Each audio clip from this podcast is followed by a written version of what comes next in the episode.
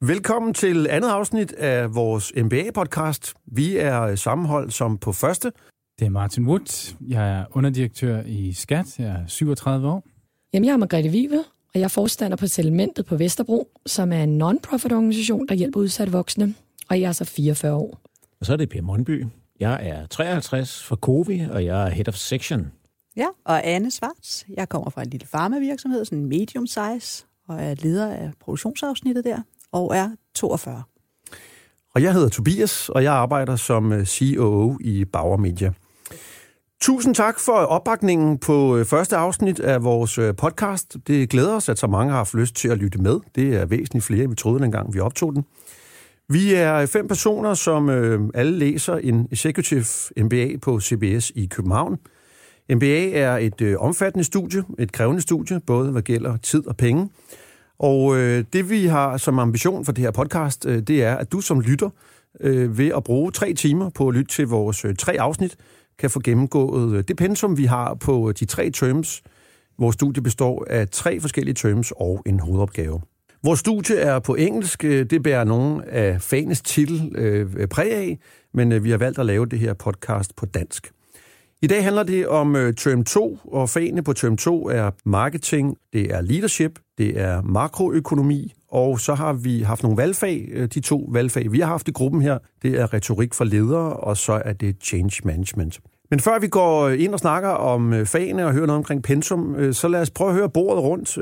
Hvad er key takeaways fra anden del her? Jeg synes egentlig, det er rigtig svært at, at pege på et præcist uh, key takeaway. Um, jeg tror, om noget, så har jeg fået indsigt i en række fag, jeg ellers ikke rigtig uh, ville have fået indsigt i. Jeg tror, jeg har fået sat nogle, nogle fordomme på plads, og så tror jeg, jeg har fået foldet nogle ting ud og fået noget viden om noget, som, uh, um, som hvor jeg har haft en holdning til, at eksempelvis marketing, det er nok sådan noget med reklame, og det er nok sådan noget med øh, at få solgt et brand, når man folder det ud, så finder man ud af, hvor, hvor, hvor mange tanker, refleksioner, sådan noget, der ligger nedenunder, og hvor, hvor, hvor stort et område det rent faktisk er, og hvor meget det handler om mange andre end de ting, som man tror, det er.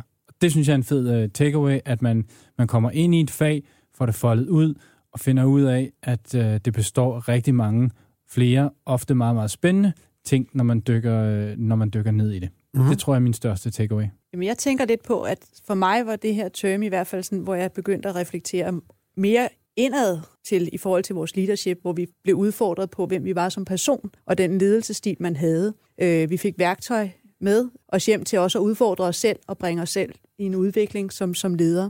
Øh, det var til tider lidt hårdt og krævende, øh, og jeg tror også, at det her term har fyldt rigtig meget fordi den både arbejdede med os som individuelle mennesker, men også med stadigvæk med de forskellige værktøjskasser, som Martin også nævnte omkring marketing, med at folde nogle nye, øh, noget ny, ny viden inden for forskellige områder på os. Øh, men det har i hvert fald været, øh, nu var det selvfølgelig også midtermodulet her, hvor det var hårdt. Jeg har nogle gange sammenlignet lidt med midten af gymnasiet, hvor man virkelig skal lave mange afleveringer, og hvor den første glædesros er dampet lidt af, øh, så var det helt klart øh, der, hvor man bed tænderne sammen. Mm. Jamen lige det sidste, Anne siger, kan jeg så godt genkende. Altså euforien har ligesom lagt sig her i anden term, og man begynder virkelig at trække på disciplinen. Men det gør jo altså bestemt ikke fagene mindre spændende. Hvis jeg skal sige en key takeaway for mig i det her term, så har det klart været inden for marketing. Øh, det er virkelig et fag, jeg har kunne bruge meget konkret i min hverdag. Men det har også slået mig både, hvor bredt et fag det er, som Martin også nævnte, men også, hvor meget det faktisk skrider ind i rigtig mange andre områder af en organisation. Øh, noget både fordi det, altså netop fordi det ikke bare handler om logo og brand, øh, men faktisk handler om hele organisationens tilgang til både omverdenen, alt fra kunder, interessenter, konkurrenter og leverandører. Det synes jeg var rigtig spændende. Jeg bilder mig selv ind, at øh, jeg har fået overblik og indsigt øh, i, i endnu flere ting. Og noget af det, som man blev lovet inden studiet, det var, at man, at man, at man lige præcis fik det der øh, øh, helikoptersyn og, og kunne samle ting. Og jeg begynder ligesom at kunne se sådan et, en mosaik, øh, der samler sig der. Jeg tror faktisk, vi godt vil knytte en kommentar til det, fordi jeg tror, at vores vejleder, som vi jo får tilknyttet vores studie, når vi arbejder sådan langsomt hen imod vores hovedopgave, netop sagde, Anne, prøv nu bare at leg. Leg med det, du kan. Altså, stil alle de spørgsmål, som du sådan ser ud fra det, du har lært, og ikke tænk så meget på de enkelte fag og kasserne og hvilke brancher, men leg med teorien, øh, når du ser nogle spørgsmål i din organisation. Og, mm. og det er jeg helt enig i. Og også som du er inde på, Anne, øh, det her med at kunne kigge indad til. Altså, jeg synes, det har, jeg synes, jeg gennem livet har arbejdet meget med mig selv, og, men der, jeg fik virkelig noget dybt... Øh, og især på leadership. På leadership, ja, lige ja, præcis. Ja. Øh, og de værktøjer som Anne. Øh, og jeg må indrømme, jeg var faktisk lidt... Øh, lidt tvivlende om underviseren, da vi gik i gang, fordi det var sådan en, en lidt, uh, lidt back-fyr, men... Uh, jo, Som også det, er professoragtig i psykologi. Ja, ja, og det, han, var, han var cool, og det, det gav, det gav uh, rigtig meget. Og så vil jeg også sige, at sådan noget som øh, vores netværk på kurset, det, det synes jeg bare er blevet endnu stærkere, og jeg synes, jeg har fået sådan en, en meget fortrolig øh, platform, øh, som jeg, jeg virkelig sætter mm. pris på. Mm. Jeg tænker, at vi senere i den her podcast øh, også taler om det sociale, øh, også i forhold til det med netværket inden for klassen, øh, og i den forbindelse også øh, den studietur, vi har været på nu, også på term 2. Øh, men Martin, du havde en kommentar omkring øh, det faglige her på Ja, men det var, det var de her takeaways. Jeg, jeg synes, det er rigtig fedt,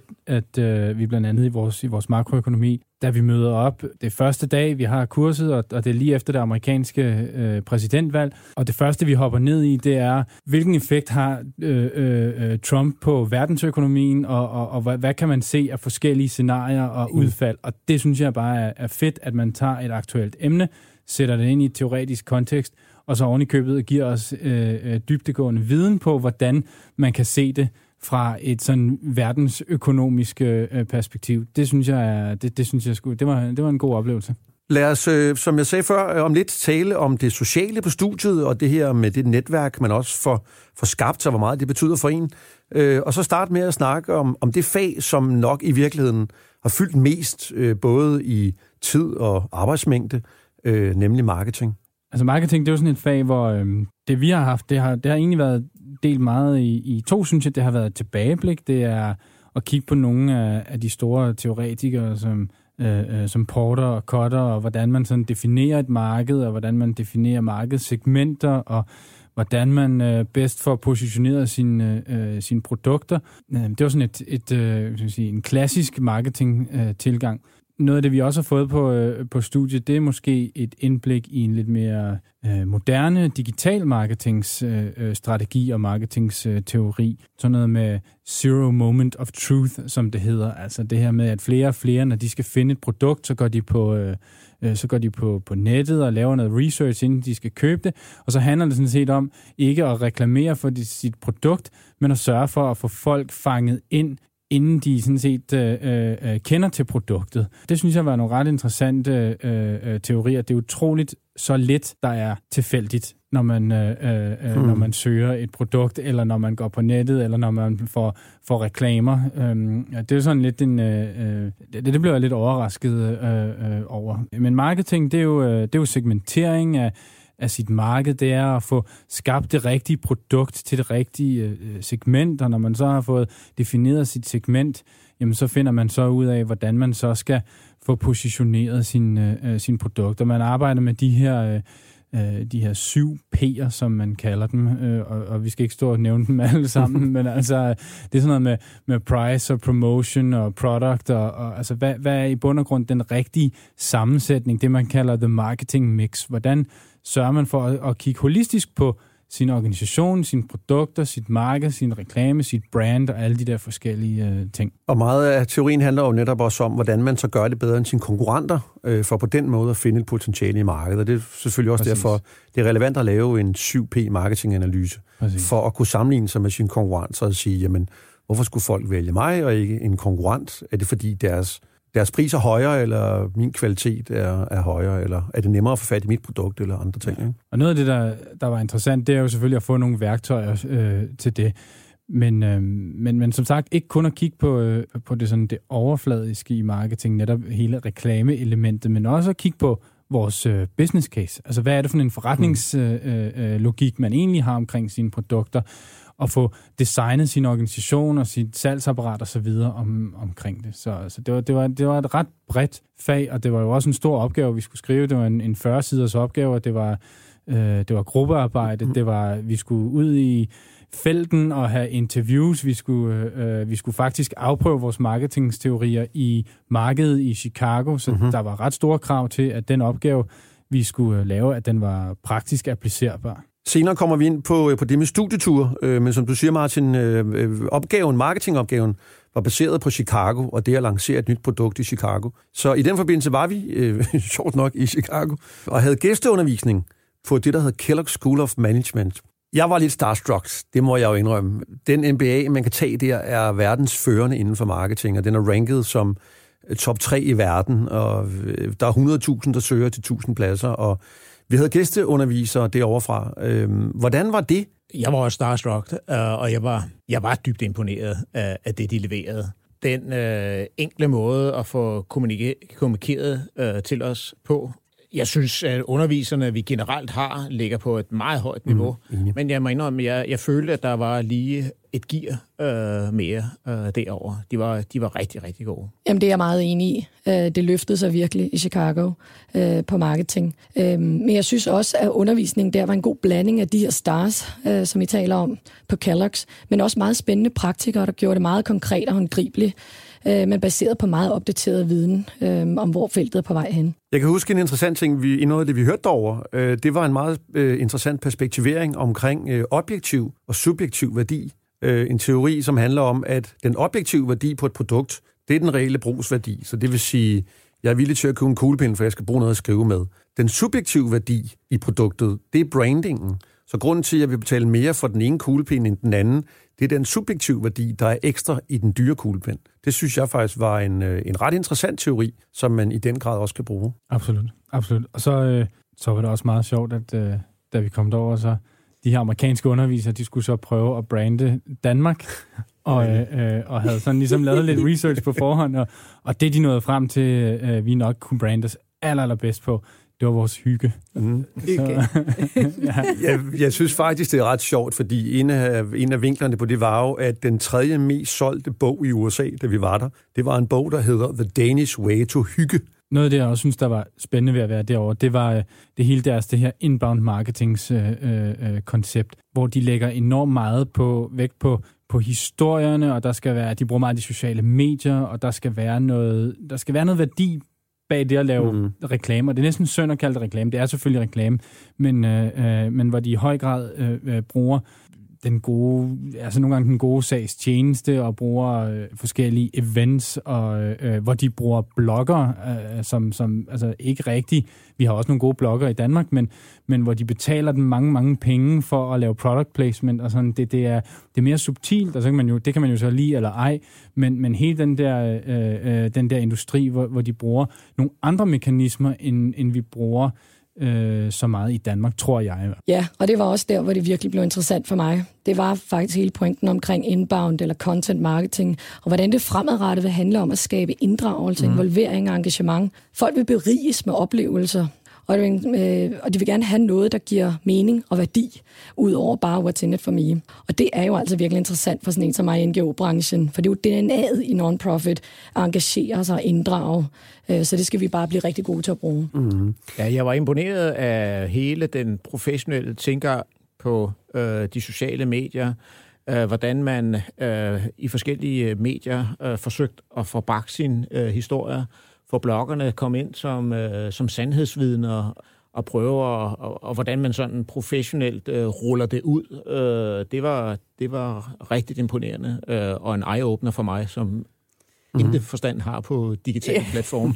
Men jeg tager også tænkt, altså fuldstændig kender ingenting til marketing, og så kommer ind i sådan et nyt område, så tænker jeg, der var sådan en, et stort skæld for mig i den meget teoretiske, lidt gammeldags vinkel, vi blev undervist på på CBS, måske sådan lidt gammel teori omkring marketing, mm. noget holder sikkert stadigvæk, og så den nye verden, som løber rigtig stærkt, mm. som også med inbound marketing og alle de her sådan ting, som i virkeligheden først blev åbnet rigtigt øjnene op for os, da vi var på besøg i Chicago og havde nogle af de her gæsteforelæsere, der, der begyndte at åbne den, den vinkel for os. Altså nu snakkede vi om key takeaway i starten. Jeg synes også omkring marketing er der en vigtig pointe i at nævne, hvor, hvor datadrevet det faktisk er. Jeg havde nok mere en idé om, at marketing handlede om, om mavefornemmelser og gøre, hvad der, hvad der så lækkert ud. Men, men vi blev virkelig klar over, hvor, hvor helt igennem datadrevet mm. det her I en MBA-klasse som vores, der er vi øh, små 30 elever. Vi er forskellige nationaliteter. Vi har forskellige jobs, forskellige baggrund. Vi har øh, et aldersspænd, der ligger sådan øh, imellem 30 og 50. på mange måder er vi meget forskellige. Hvordan, øh, hvordan synes I, det hænger sammen sådan rent socialt? Jamen, ja, det fungerer rigtig godt socialt sammen. Vi er så forskellige, øh, øh, øh det gør egentlig ikke så frygtelig meget, fordi vi er der omkring øh, det at gå på, øh, øh på den her skole, og vi skal tilbringe 26 måneder sammen. Og det tror jeg, alle er med på, når man starter, at det er rigtig, rigtig vigtigt at, øh, at kunne indgå i en social kontekst. Ellers så bliver det hårdt at være sammen i 26 måneder. Øh, så det tror jeg gør, at alle giver det et rigtig, rigtig godt forsøg. Alle er åbne, og alle vil, øh, vil gerne kunne sammen. Og det skal jeg love for, at vi også har gjort. Og vi har da haft rigtig, rigtig mange sjove øh, stunder sammen. Jeg tænker sådan lidt på, at, at fra, fra øh, studiets side, der kan man sige, CBS går ind og i virkeligheden dikterer nogle grupper, man er i på kryds og tværs, og det skifter faktisk nærmest fra hver gang, man har et nyt fag. Nogle gange kan man godt sådan blive, man giver jo meget af sig selv, særligt til den første gruppe, man ligesom møder, der er man meget åben og prøver at lave en investering ind i det her gruppe, øh, giver meget af sig selv og, og inviterer folk indenfor i forhold til, hvem man er. Det kan man selvfølgelig ikke gøre med alle samtlige 30 mennesker. Og det, der sker lidt efter den første tid, det er, at vi bliver delt op på kryds og tværs øh, i gruppesammenhæng og skal arbejde på med forskellige, altså som du sagde, med folk med forskellige baggrund og mhm. nationalitet. Mm. Og det er der både noget godt og noget dårligt i, øh, fordi det gode er selvfølgelig det der med, at når jeg kigger på det hold, vi er i dag, så øh, ser jeg, at man jeg tror sådan set, jeg har arbejdet sammen med de fleste på tværs, og det har der givet mig indsigt på, på en bred indsigt. Jeg synes til gengæld måske, at det bliver en anelse overdrevet, fordi der er altså nogle af tingene, hvor man siger, der er det måske ikke det, uddannelse skal give en, øh, men noget andet. Mm. At der skal man måske have en basisgruppe, man, man har de tunge og store opgaver med, og så kan man have lidt lettere samarbejde på tværs øh, i forhold til andre. Det er måske lidt en kritik af den måde, det er sat op på i dag. Jeg, jeg er enig med Anne. Øh, jeg tror måske nok, at, øh, at forsøget på at systematisere det sociale øh, har nok slået lidt fejl. Men, mm. men det er heller ikke nødvendigt, fordi man finder ud af det. Mm. Altså, øh, og man finder sammen, og man, øh, øh, man er i samme båd, tror jeg er den bedste måde at sige det på. Altså 100% man er i den samme båd. Alle ved, man er presset på arbejde, på familiefronten, øh, øh, og nogle gange har man altså virkelig også bare, efter man har siddet og arbejdet med en møgeopgave i, i, i to-tre uger, så har man brug for at skære ud, og så har man brug for at bare gå ud og drikke nogle øl og snakke om, hvor hårdt mm. det er. Og dem, som allerbedst relaterer sig til den situation, det er altså dem, man går på, øh, øh, på uddannelse sammen med. Jo, og i virkeligheden også, nu kommer vi senere også ind på balancen i forhold til job og, øh, og privatliv. Man kan sige, det handler måske også om, sådan har jeg da selv følt det nogle gange, at, at hvis jeg har haft et fag, som jeg synes var sindssygt spændende, og jeg var sindssygt engageret i, så var det ikke fordi, de derhjemme gad høre så meget om de teorier. og det samme, når jeg mødte på arbejde, de var sådan lidt, tak, nu har vi hørt om din skole. Så på den måde har det måske også er der også en værdi i, at man kan, at man kan spare, øh, og man kan øh, diskutere de ting, fordi det er jo også en stor del af studiet. Det øh, at forholde sig og reflektere over de teorier, som man Man laver. nørder lidt. Ja. ja man nørder man. lidt på, på det, man laver, og, og det er sådan set det er jo en fin måde, fordi det er jo også det, der giver os noget ekstra læring. Det er, når vi diskuterer det øh, på et lidt løsere plan ind imellem os. Mm. Jeg, jeg tror, du har ret, Tobias. Jeg tror måske nok, at det står jo ikke i brochurerne, når man, øh, øh, når man, når man får information om den her uddannelse. Det er faktisk det der tillidsforhold. Og nu har vi jo lige haft lige det, det kommer vi også ind på, øh, på senere, hvor vi jo skulle coache hinanden i store og små mm. problemer, men altså problemer, som kunne være relativt dybtegående og, og, og meget, meget personlige. Ja. Øhm, og det er måske noget, man ikke lige tror, man skal kastes ud i, når man starter en, en executive erhvervsuddannelse. Øh, men, men det er altså også et element, der er på, på studiet. Det er rigtigt, som Anne også var inde på lige før, at, at der, er, der er selvfølgelig nogen, man får en, en større fortrolighed til, og, og så især har det så været med os, at, at det har været den første gruppe. Men egentlig så synes jeg, at, øh, at sådan generelt så, så hænger folk øh, godt ud med hinanden mm. og socialiserer rigtig godt uh, på tværs. Og, øh, og jeg synes, at der foregår sådan en, en, øh, en, øh, en summe, øh, for eksempel når vi kom tilbage her fra, fra som, sommerferie, ikke? Altså, det var næsten som i flok køer der, der blev sendt ud på græs, ikke? Man havde rigtig meget lyst til at komme over og, og snakke med hinanden, ikke? Øh, jeg kunne i hvert fald selv mærke, at jeg var rigtig glad faktisk for at se mine medstuderende. Jamen, jeg er meget enig. Vi bærer faktisk lidt hinanden igennem det her. Jeg har også lagt mærke til, at hvis nogen overvejer at springe fra, Øh, og det kan man jo gøre af gode grunde. Det kan man blive nødt til på grund af arbejdsrelaterede årsager. Øhm, så bliver man faktisk helt trist, og vi forsøger faktisk at, at få vedkommende til at blive. Øh, så det er lidt øh, den her ånd, at vi skal holde sammen, når vi står sammen om det her øh, til den bedre ende. Jeg synes, vi lidt senere skal snakke om øh, de to studieture, vi har været på. Den ene til Shanghai, og den anden i term 2 her på, øh, til Chicago. Men øh, først synes jeg, at vi skal vende tilbage til et af de fire fag, vi har haft. Og øh, Per, vil du fortælle lidt om leadership? Ja, leadership var en af, af, af de fire fag, vi havde på øh, det semester her. Øh, og det var et øh, super interessant øh, fag, hvor at, øh, man kom rundt omkring øh, mange forskellige ting. Øh, læringsmålet med kurset var blandt andet at få indsigt i øh, en række ledelsesteorier til at analysere øh, ledelsesmæssige dilemmaer, kunne reflektere over anvendelse af de her teorier, og øh, også reflektere over egen ledelse. Og så udforske øh, de her teorier, som vi fik øh, indsigt i øh, med en række feltøvelser, altså gå ud og prøve det af i praktikken. Og det, det synes jeg var, var rigtig, rigtig interessant at, at, at få gjort det. Omkring øh, hvad er lederskaber, eller leadership, øh, så er der også tre ofte forekommende spørgsmål om ledelse. Og en af, af de ting, som der, der tit bliver spurgt ind til, det er, om vi er fødte øh, som ledere. Og en af noget af det, som forskning siger, det er blandt andet, at ja, 30 procent øh, er medfødt, og, men de sidste 70 procent, det, er, det er noget, der er tilegnet. Et andet spørgsmål, som øh, ofte forekommer, det er, jamen, hvornår er man egentlig en, øh, en effektiv leder? Der er også nogle teorier, der, der peger på, at det, det er der, hvor man kan få skabt en, en fortrolighed, få skabt integritet. Man er god til at skabe øh, forbindelser. Eller som en, en teoretiker, der hedder Yuki, øh, siger, det er en, en, en leder, som har, har høj fokus på, på intern kontrol, og har et højt udviklet følelsesmæssig modenhed og stabilitet. Man har en, en høj social øh, power, motivation. Øh, man vil gerne socialt integrere. Man er målfokuseret. Og så har man også et lille øh, behov for at have tilhørsforhold til, til andre mennesker. Den tredje, den sidste ting, øh, som man tit spørger omkring ledelse, det er egentlig, hvad er forskellen mellem leadership og management? Der er en, en af de takeaways, jeg tog med her, det var blandt andet, at øh, jamen ledere, det er nogen, der udvikler visioner og driver forandringer. Hvorimod managers, det er nogen, som monitorerer fremskridt og løser problemer.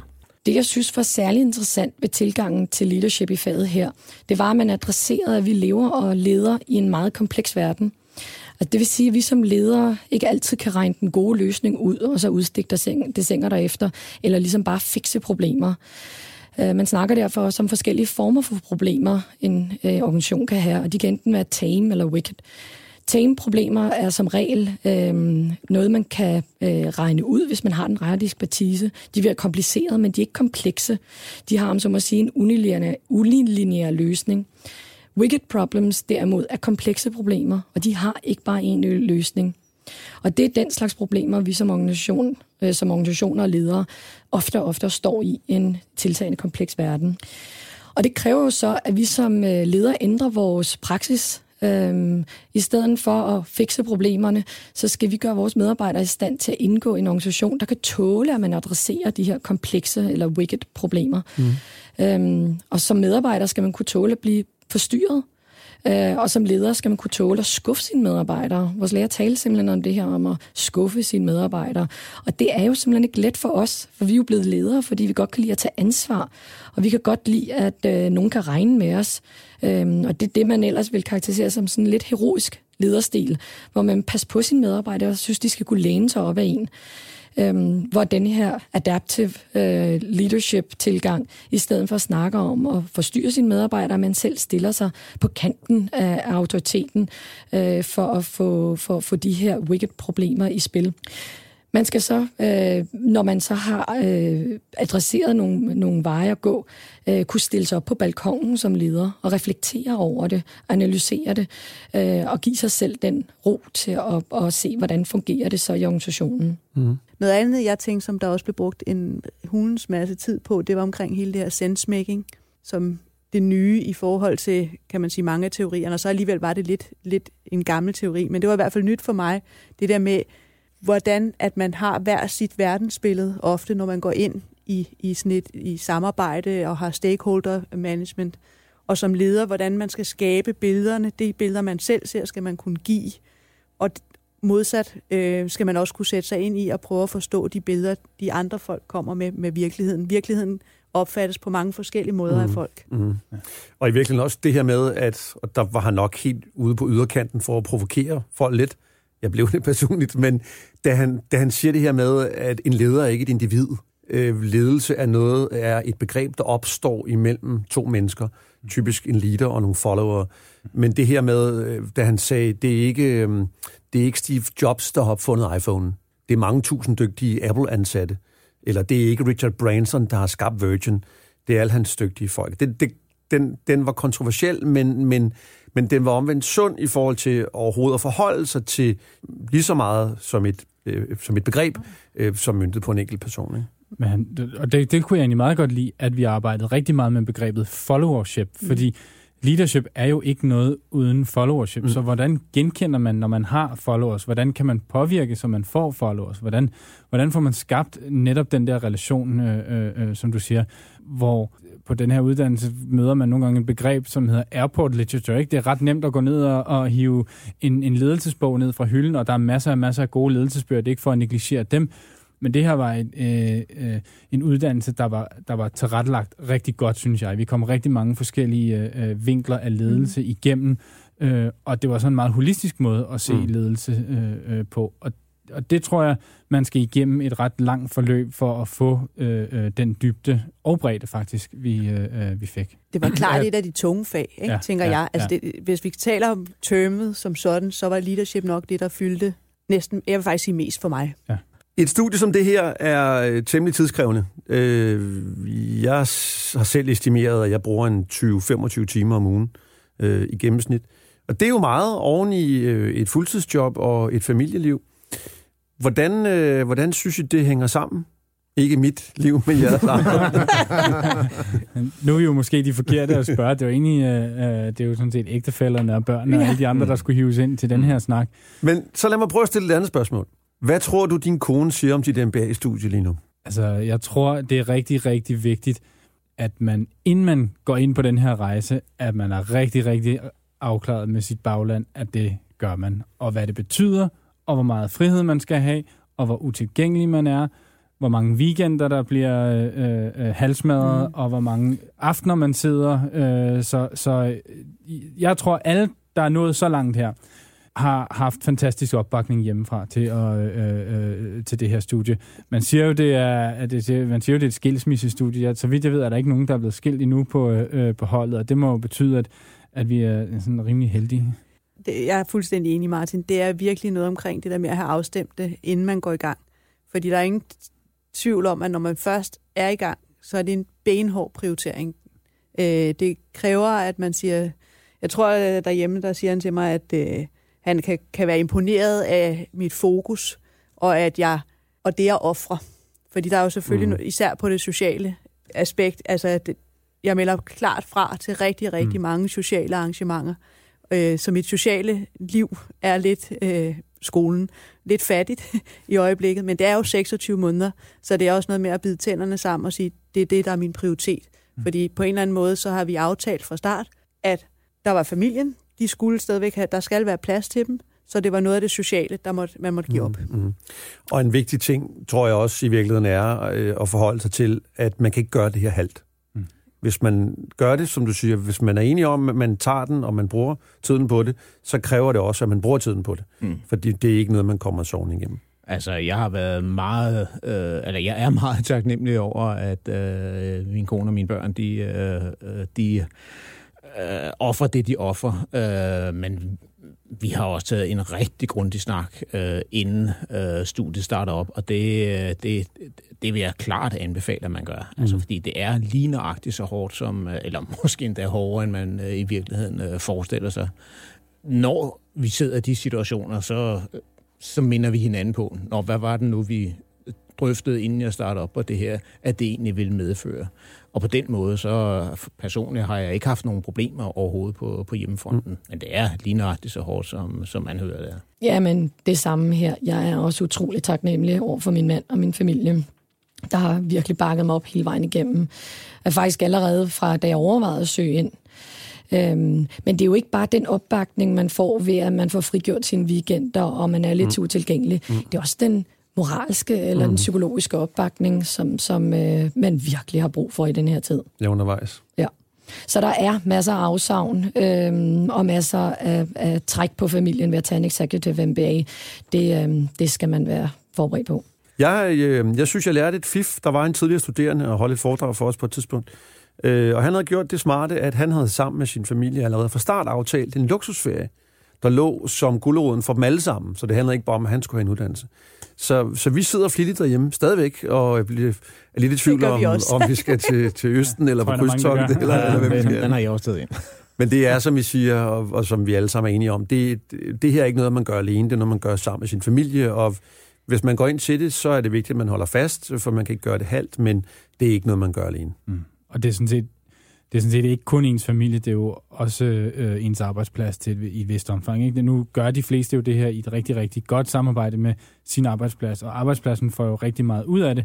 Men der er nok nogle aftener, hvor man ellers havde siddet foran mailen, som man så bruger på øh, mm. opgaverne og bøgerne i stedet for. Mm. Og jeg tror også, det er i hvert fald også det der med at have det afstemt forventningerne med ens arbejdsplads. Man, det er jo helt klart, at, at det her er jo bygget på, at det er en fleksibel uddannelse, hvor vi er der cirka hver anden øh, fredag lørdag, der, der er vi i skole.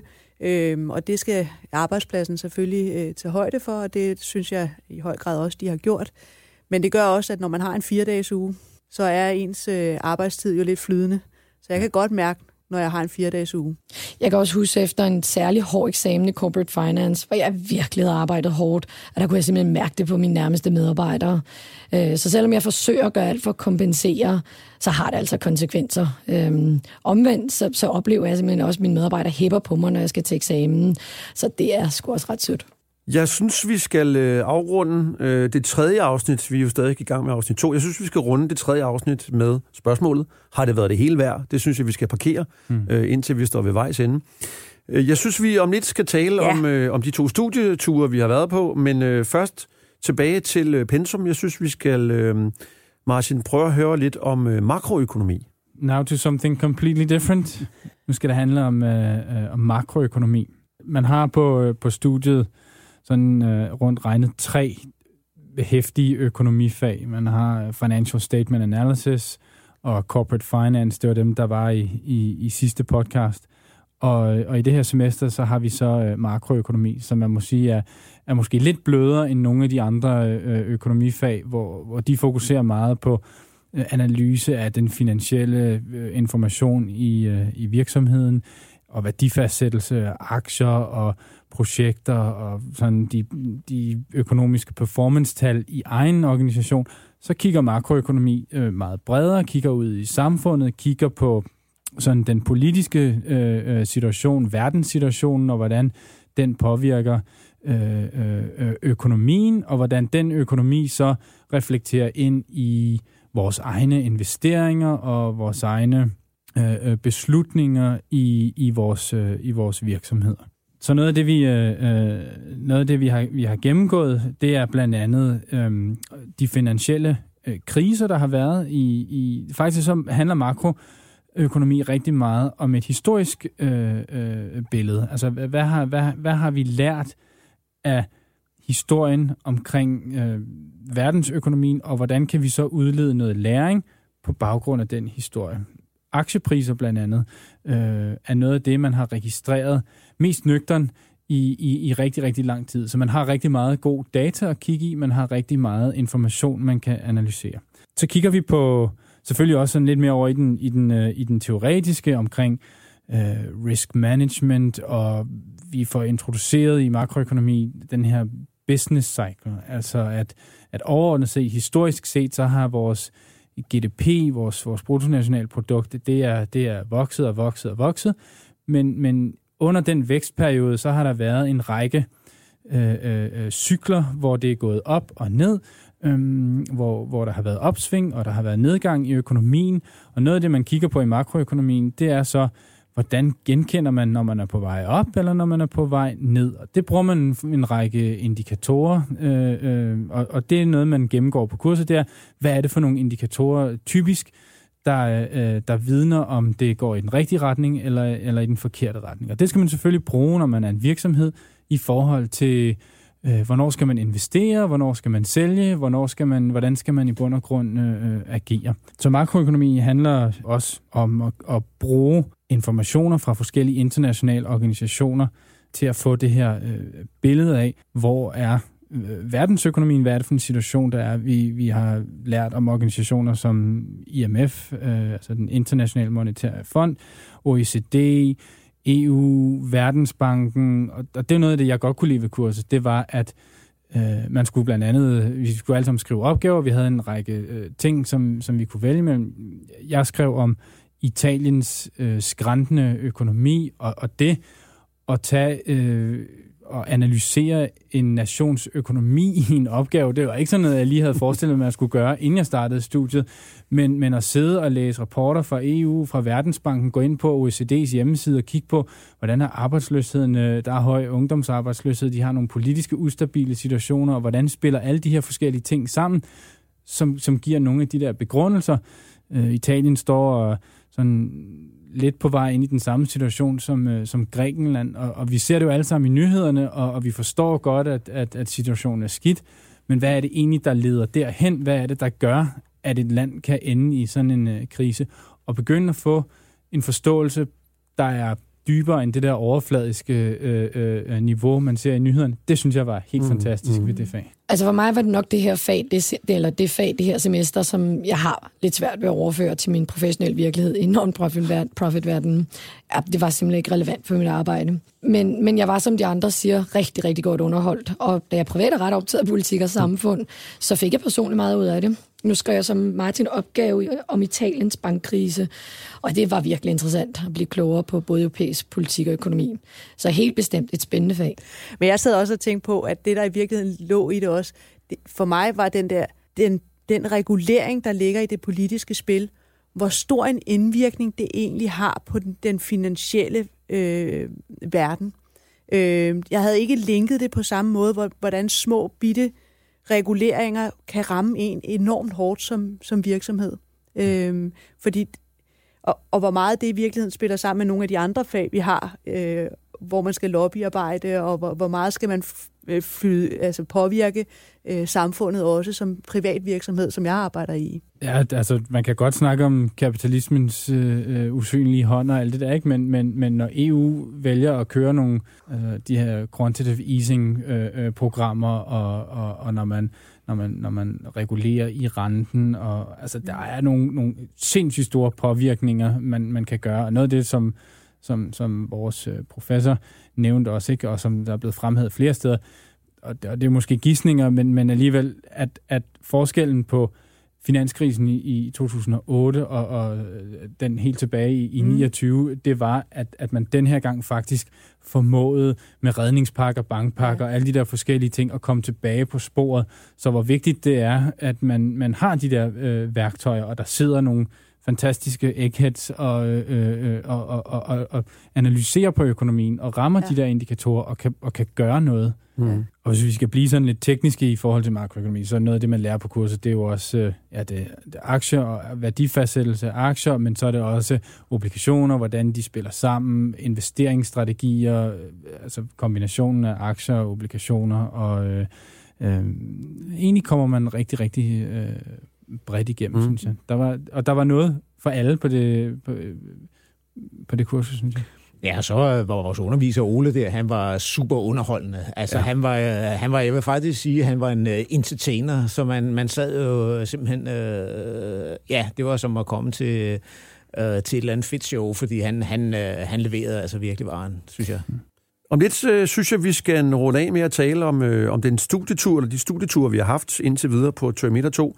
Men lad os først lige runde øh, valgfag. Vi kunne øh, vælge imellem fire forskellige fag. Og øh, her omkring bordet valgte vi to forskellige. Øh, øh, vi, nogle af os øh, valgte retorik for ledere, som øh, jeg synes, vi skal høre lidt om om lidt. Men først øh, dig, Anne, du valgte øh, change management. Ja, man kan sige, det var jo øh, omkring de her ledelsesprocesser i forbindelse med at implementere ændringer. Øh, I virkeligheden gik det som stort som småt, men det der også var, som lå i, i titlen Change Management and uh, Organizational Nurturing, tror jeg, de kaldte det, den der pleje af organisationen, når man implementerer ændringer, den lå der faktisk også i, i, i valgfaget. Når vi har valgfag, så er det jo tre intensive dage, man har, hvor man kører 9-18, øh, uh, og det er ligesom det, man har. Så de kommer lige i rap, man skal være forberedt, og så skal man ligesom øh, have nogle øh, en sag, man bagefter kan øh, gå ud og analysere. Og i forbindelse med det her valgfag var det sådan, at vi faktisk skulle forberede den case up front, den ændring, man engang havde lavet, og, og beskrive, hvad man havde gjort. Og selve faget gik jo så ud på at, at give os nogle, nogle, igen no, nogle værktøjer til at arbejde med ændringer på en lidt anden måde end den tilgang, man har haft før. Det første var bare sådan meget simpelt i virkeligheden at begynde at snakke om et, et sprog inden for ændring, og hvordan kan man analysere, hvad en ændring er. Det gav man en teori omkring, hvor man ligesom beskrev, at en ændring havde forskellige parametre, man kunne beskrive den som. Hvad var driveren for en ændring? Hvad var presset i forhold, hvor kom presset for, for at få den her ændring? Var den internt, eksternt? Begynd at analysere, hvad var det, man egentlig stod med mellem hænderne? Hvor, hvad var intensiteten? Hvordan skulle, hvor hurtigt skulle den presses igennem? Øh, var det urgent, eller var det noget, man kunne gøre over lang tid? Hvad var intensiteten? Hvad var behovet for at implementere en ændring i organisationen? Så var det også omkring den næste parameter. Det var ligesom fem parametre, man gik igennem. Det var dybden. Hvor langt ned gik det i en organisation? Fordi man typisk, kan man sige, så har man nogle forretningsprocesser, det man ser og det man gør til hverdag. Så er der noget omkring ens værdigrundlag, og så er der helt dernede, hvor man bevæger sig ned omkring en virksomhedskultur. Hvor meget piller man ved, når man ændrer, øh, og hvor dybt går den ned. Og så til sidst var en af de andre parametre, man snakker om, når man snakkede ændring, det var kompleksiteten. Hvor stort var det? Hvor mange blev involveret? Og det var selvfølgelig i kombination med dybde og de andre øh, parametre, man analyserede på. Så kom vi igennem, hvad de typiske faldgrupper er, når man implementerer ændringer i virksomheder. Hvad er det, man fejler på? Får man ikke etableret en sense of urgency, når der er behov for det, afhængig af, hvilken type af ændring man havde identificeret, man skulle implementere. Så kan man sige, at det var omkring det der med at beskrive en ændring. Den hænger også typisk også sammen med, hvordan man som individ, når man bliver præsenteret for en ændring, reagerer, øh, og det reaktionsmønster, man ser. Fordi det var noget af det, som de også indgav som et, et citat, det var, at mennesker laver ikke modstand i forhold til ændringer, men de, der kommer modstand, fordi de bliver ændret. Det er ikke på ændringen selv, der, der giver modstanden. Og hele den her øh, typiske, som jeg tror, de fleste kender som den klassiske øh, modstandskurve over for ændringer, hvor man i starten, der er man sådan lidt, okay, det er lidt nysgerrig, og så er man glad nok, og så bliver man frustreret nogle gange, og så skal man lige vende sig til ændringen. Den gik vi også igennem. Og så var der også en, en helt basal teori omkring de typer af modstand, man typisk møder, når man har ændring. Det klassificerede de ligesom i tre forskellige øh, typer af modstand. Den, hvor man, øh, kan man sige, ikke har information nok, og så den, hvor man ikke helt forstår det på et følelsesmæssigt plan. Og så øh, i forhold til, øh, at man simpelthen bare ikke, at man ikke tror på dem, der kommer og fortæller en, at den ændring kommer. Og hvordan man så arbejder med den, de tre forskellige typer af modstand, for det er forskellige typer af ledelse og forskellige modspil, man skal sætte over for. Det var en teori. Derudover så arbejdede vi også med sådan nogle helt klassiske ændringsmodeller, som er sådan lidt kogebogsagtigt. Nogle er der også lidt, øh, sådan lidt populær litteratur omkring. De fleste vil muligvis genkende Cotter's 8-step model, hvor man ligesom starter fra, som er lidt kogebogs, meget lineær øh, forløb på, på ændringsmodeller. Man samler, øh, man laver noget sense of urgency, man samler en koalition, mm. og man kører så de her sådan, otte trin igennem, som er lidt en, en kogebog. Problemet er med ændringer, når du har sådan et linært model, det er, at ændringer er sjældent linært. Det er typisk noget, som, hvor der er en, rigtig, øh, en, en cyklus inden for ændringer. Man går tilbage og, og tager nogle, nogle øh, gentagelser. Og der var der også nogle forskellige andre typer af teorier, man kunne koble på.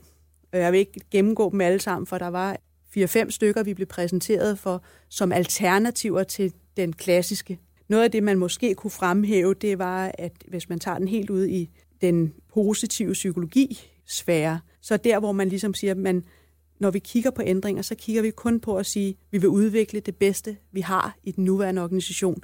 Og så bliver vi med at spørge, hvordan kan man udvikle de gode ting yderligere, uden at fokusere på og problemløse, som man lidt nogle gange har tendens til. Så det synes jeg har været givetigt. Det er en, øh, for mig, som sidder i en organisation med rigtig mange mennesker og laver ændringsprocesser nærmest øh, konstant, store og små, så har det været værdifuldt. De undervisere, vi havde, var primært inden for IT øh, og implementering af IT-systemer, som også er det, som jeg tror mange øh, organisationer i dag har rigtig, meget, har rigtig svært ved at håndtere. Hmm. Så jeg synes, at de havde også nogle øh, gode øh, insider, fordi de havde faktisk været ude og prøve at implementere ændringer, godt nok i form af IT-systemer, i virkeligheden. Vi fire andre, vi havde øh, valgt valgfaldet retorik fra ledere, som øh, i bund og grund handlede om at øh, skrive og strukturere og afholde en tale.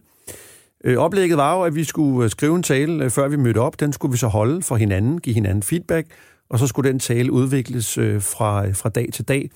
Og øh, eksamensopgaven gik så ud på at analysere den tale øh, ud fra de teorier, som, øh, som vi havde haft i løbet af kurset.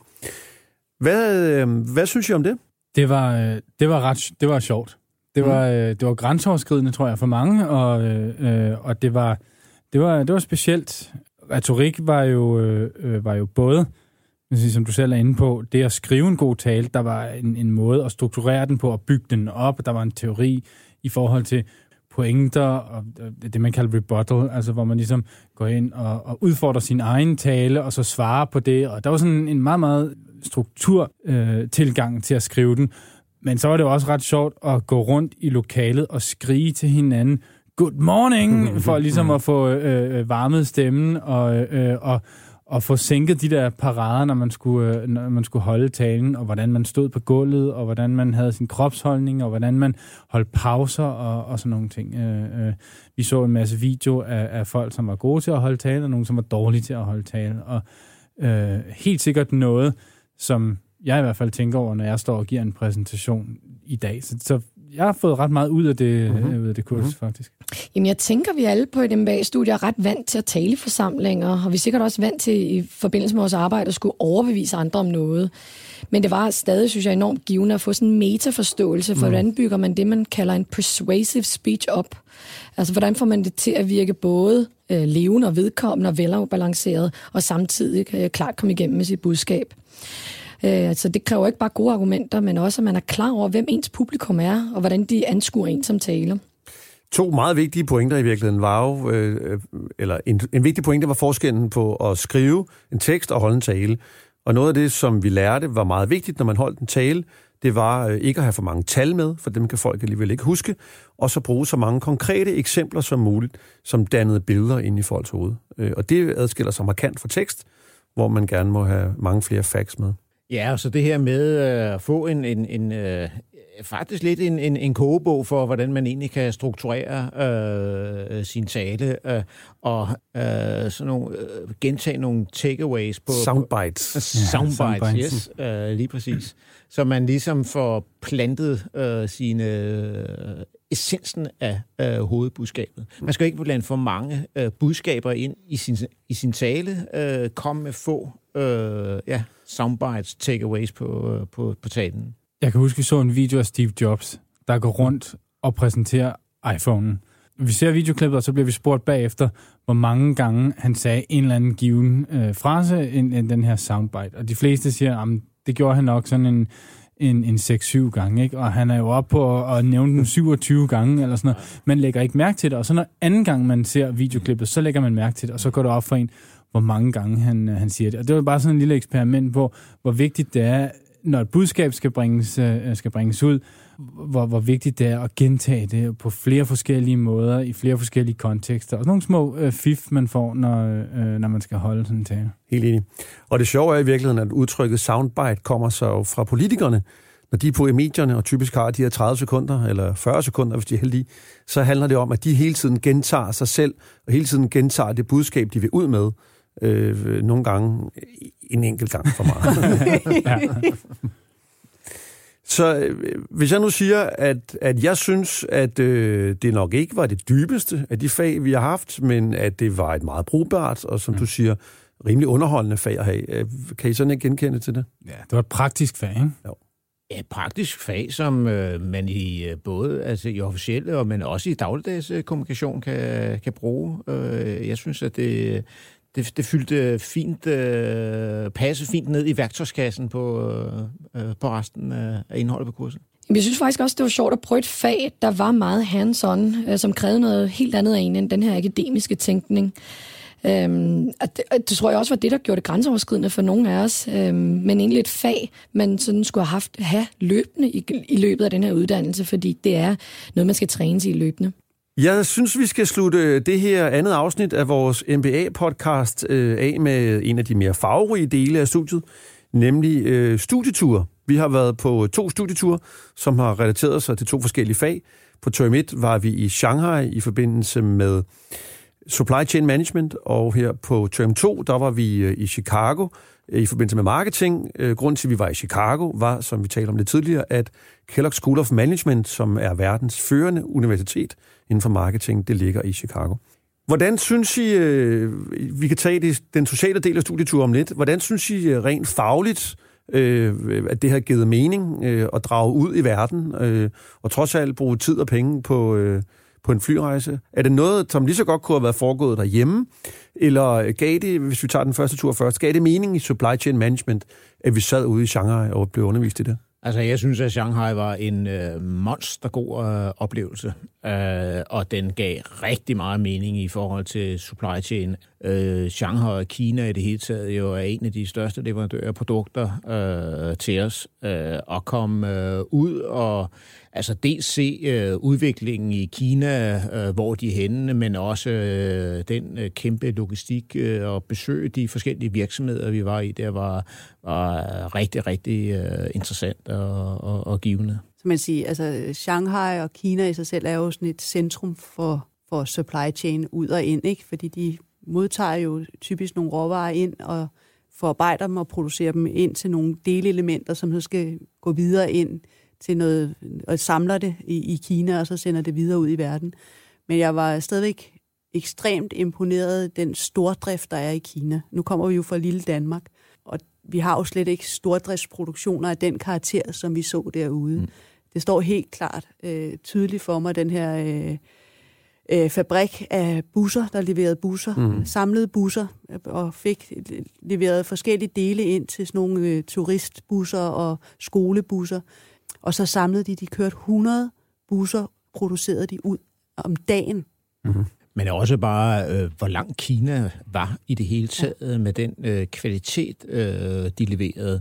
Øh, hvor at produktion af produkter af, af lav kvalitet jo er rykket ud af, af Kina, måske til Vietnam og Pakistan og den slags ting, så, hvor man laver sofistikerede produkter øh, i Kina.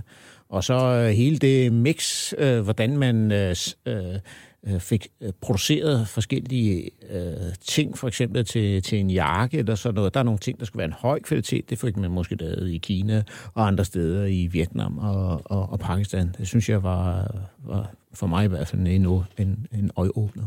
Hvis man skulle tage en, en, sådan en studievinkel på det også, så tror jeg, at, at, at de her ture er enormt vigtige for motivationen på kurset. Mm. Altså, øh, man, man taler rigtig meget om tingene, man får en masse teori. Det er altså også meget rart at komme ud og se noget af det i virkeligheden. Ikke? Altså, det er også et internationalt studie, der er øh, flere nationaliteter på. Vi, det ligger i, i kurset eller i MBA'ens DNA, at den skal være øh, global. Og hvis man vil have globalisering ind under huden, jamen så skal man ud og tage til sådan et sted her. Ikke? Og det tror jeg var, var rigtig, rigtig vigtigt, så det ikke bliver snak og lærebøger det hele, men så man ser nogle ting i, øh, i praksis. Det var en vigtig motivationsfaktor øh, mm. for mig. Det er lige præcis det, jeg mente, nemlig også med, at man tager uden for Danmark og kigger på noget, som Danmark ikke kan byde. Mm. Øh, så, og hvis man ikke er i en branche, hvor man ellers kan møde sådan noget uden, uden for, for landets grænser, så er man jo nødt til at, at, at sætte det lidt i perspektiv, når ja. man sidder og snakker de her teorier. Jeg vil næsten sige, at det er, det er et must øh, at komme ud. Øh, altså ikke kun for, for motivationen, men også det at få en reel indsigt.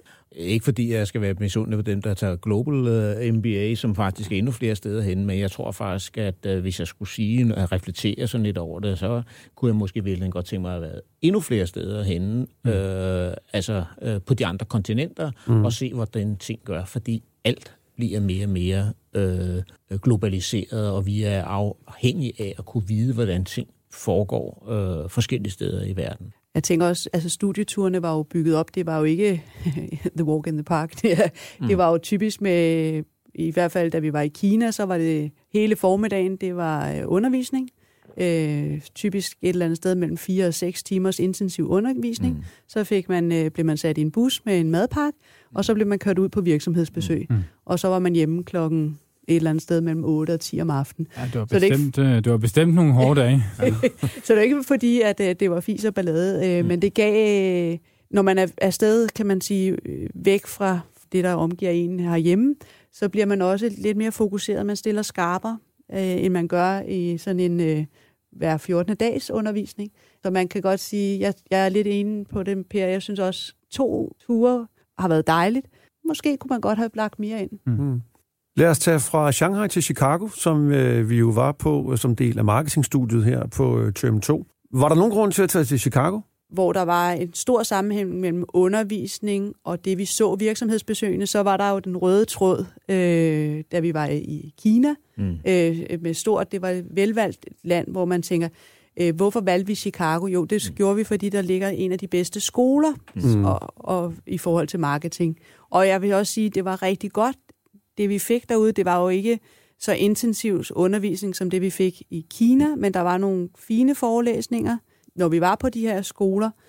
Jeg synes, øh, programmet i Chicago var lidt præg af, at man ikke havde sammensat det ud fra sådan et, et helhedsperspektiv mm. øh, omkring marketing, men det var sådan nogle brudstykker, vi hele tiden fik, og det var svært at, ligesom at følge med i, i den røde tråd mellem det ene foredrag kontra det andet, mm. og hvordan perspektiverede det mod det, det foredrag, jeg fik i går, hvordan hang det sammen med det, jeg fik dagen efter.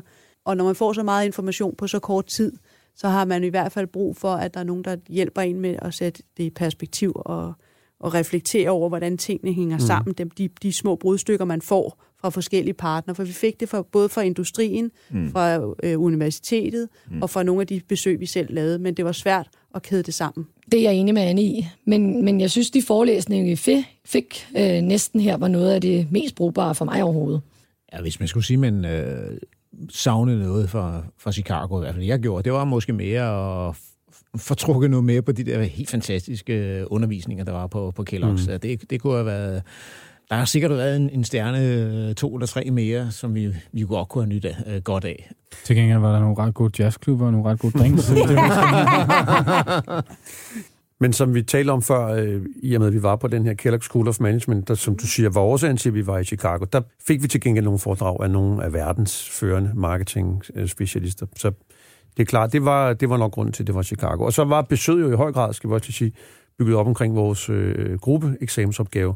Øh, så der var sat et par dage af til, noget, til fieldwork. Og lige præcis det, synes jeg, var den store styrke for den her studietur, i modsætning til uh, Shanghai.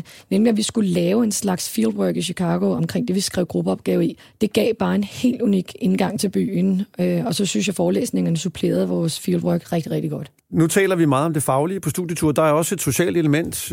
Vi talte før om, at, at man jo øh, går i skole sammen 26 måneder øh, at man opnår en faglig og personlig fortrolighed, øh, som, som, som man får glæde af i forhold til at kunne hjælpe hinanden, øh, også igennem studiet, nogle af de steder, hvor det er allersværest. Giver det noget ekstra? Øh, det er et meget retorisk spørgsmål. Giver det noget ekstra at tage på en studietur? Ja, selvfølgelig gør det det, ikke? Når man er sammen i så mange dage, og man er væk hjemmefra, og man bruger alle timer sammen, og, og det, det er jo super sjovt, ikke? Altså, det, jeg ved ikke, hvordan I havde det. Jeg tror, alle var fuldstændig bumpet, da de kom hjem, fordi mhm. at, øh, ja, selvfølgelig fordi det er et hårdt program, men fordi man er så meget på, ikke? Ja. og man, man er hele tiden sammen, og man skal hele tiden noget, og, og, øh, og der er meget lidt afslappning til gengæld, så får man virkelig også engageret sig i, i hinanden. Det, det var super hyggeligt. Altså. Så i virkeligheden kan vi også konkludere, at hvis der ikke havde været de studieture, så havde vi måske slet ikke været så øh, så fortrolige med hinanden. Nok især den som første, ikke? hvor Ja. man stadigvæk er sådan relativt nye sammen, og så kommer man afsted, og når man er tilbage, så er det, en, så er det lige pludselig, der er nogle ting, der er, har ændret sig. Det var øh, faktisk øh, det sidste, vi havde i vores øh, andet afsnit af MBA-podcast på tre timer. Vi glæder os rigtig meget til afsnit 3, for når vi optager afsnit 3, så er vi færdige som executive MBA'er. Yay. øhm, vi glæder os også til at skulle lave et nyt afsnit af det her. Vi synes, det er sjovt at lave. Vi vil gerne øh, sige tak til øh, CBS, som øh, vi laver det her podcast i samarbejde med. Og så glæder vi os til at være klar med det tredje afsnit, som øh, kommer ud til juni 2018. Men øh, tak for nu. Tak for nu. Tak. Tak.